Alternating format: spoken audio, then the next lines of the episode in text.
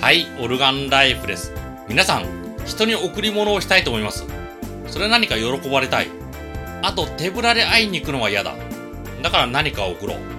まあ、贈り物の王道、まあ、食べ物とか洗剤とか消え物、それなんですよね。だから一番いいのは、その消え物をあげる。ただ多くの人、贈り物をあげるんだったら、そんな古いローテクなものよりハイテクをあげたい。例えば身内でパソコンとかスマホ、タブレット持ってないから買ってあげるか。Bluetooth のスピーカー。まあ、あとその他ハイテク家電。そういうものをプレゼントする。ただそうすると何が起こるか。質問の嵐なんですよね。これどう使うの？昨日までネットに繋がったのに今日繋がらない。Bluetooth のスピーカーが急に繋がらなくなった。スマホがバージョンアップしたらなんとかとか。そういう問題があるんですよね。あ、だったらハイテクは全てダメなのか。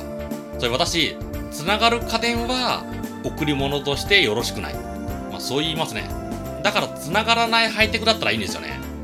ロボット掃除機、あとは単体で動くスマート家電。どうしても贈り物としてハイテクを贈りたい。そういう場合は、単体で動く繋がらない家電。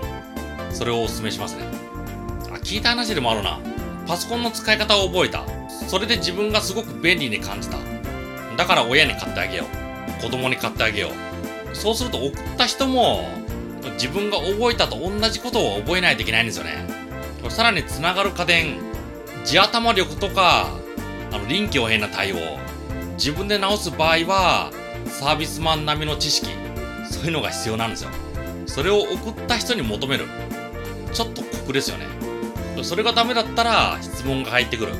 ハイテクなものを送ったら次の日からメール、電話、LINE、そういうものがバンバンに来る。なんか使い方わからないんだけど、こういう場合どうする？会うたんびに送ったものの話。送ったものが壊れたから修理してくれとか。あの、今までの贈り物だとそんなものなかったんですよね。何か物を送る。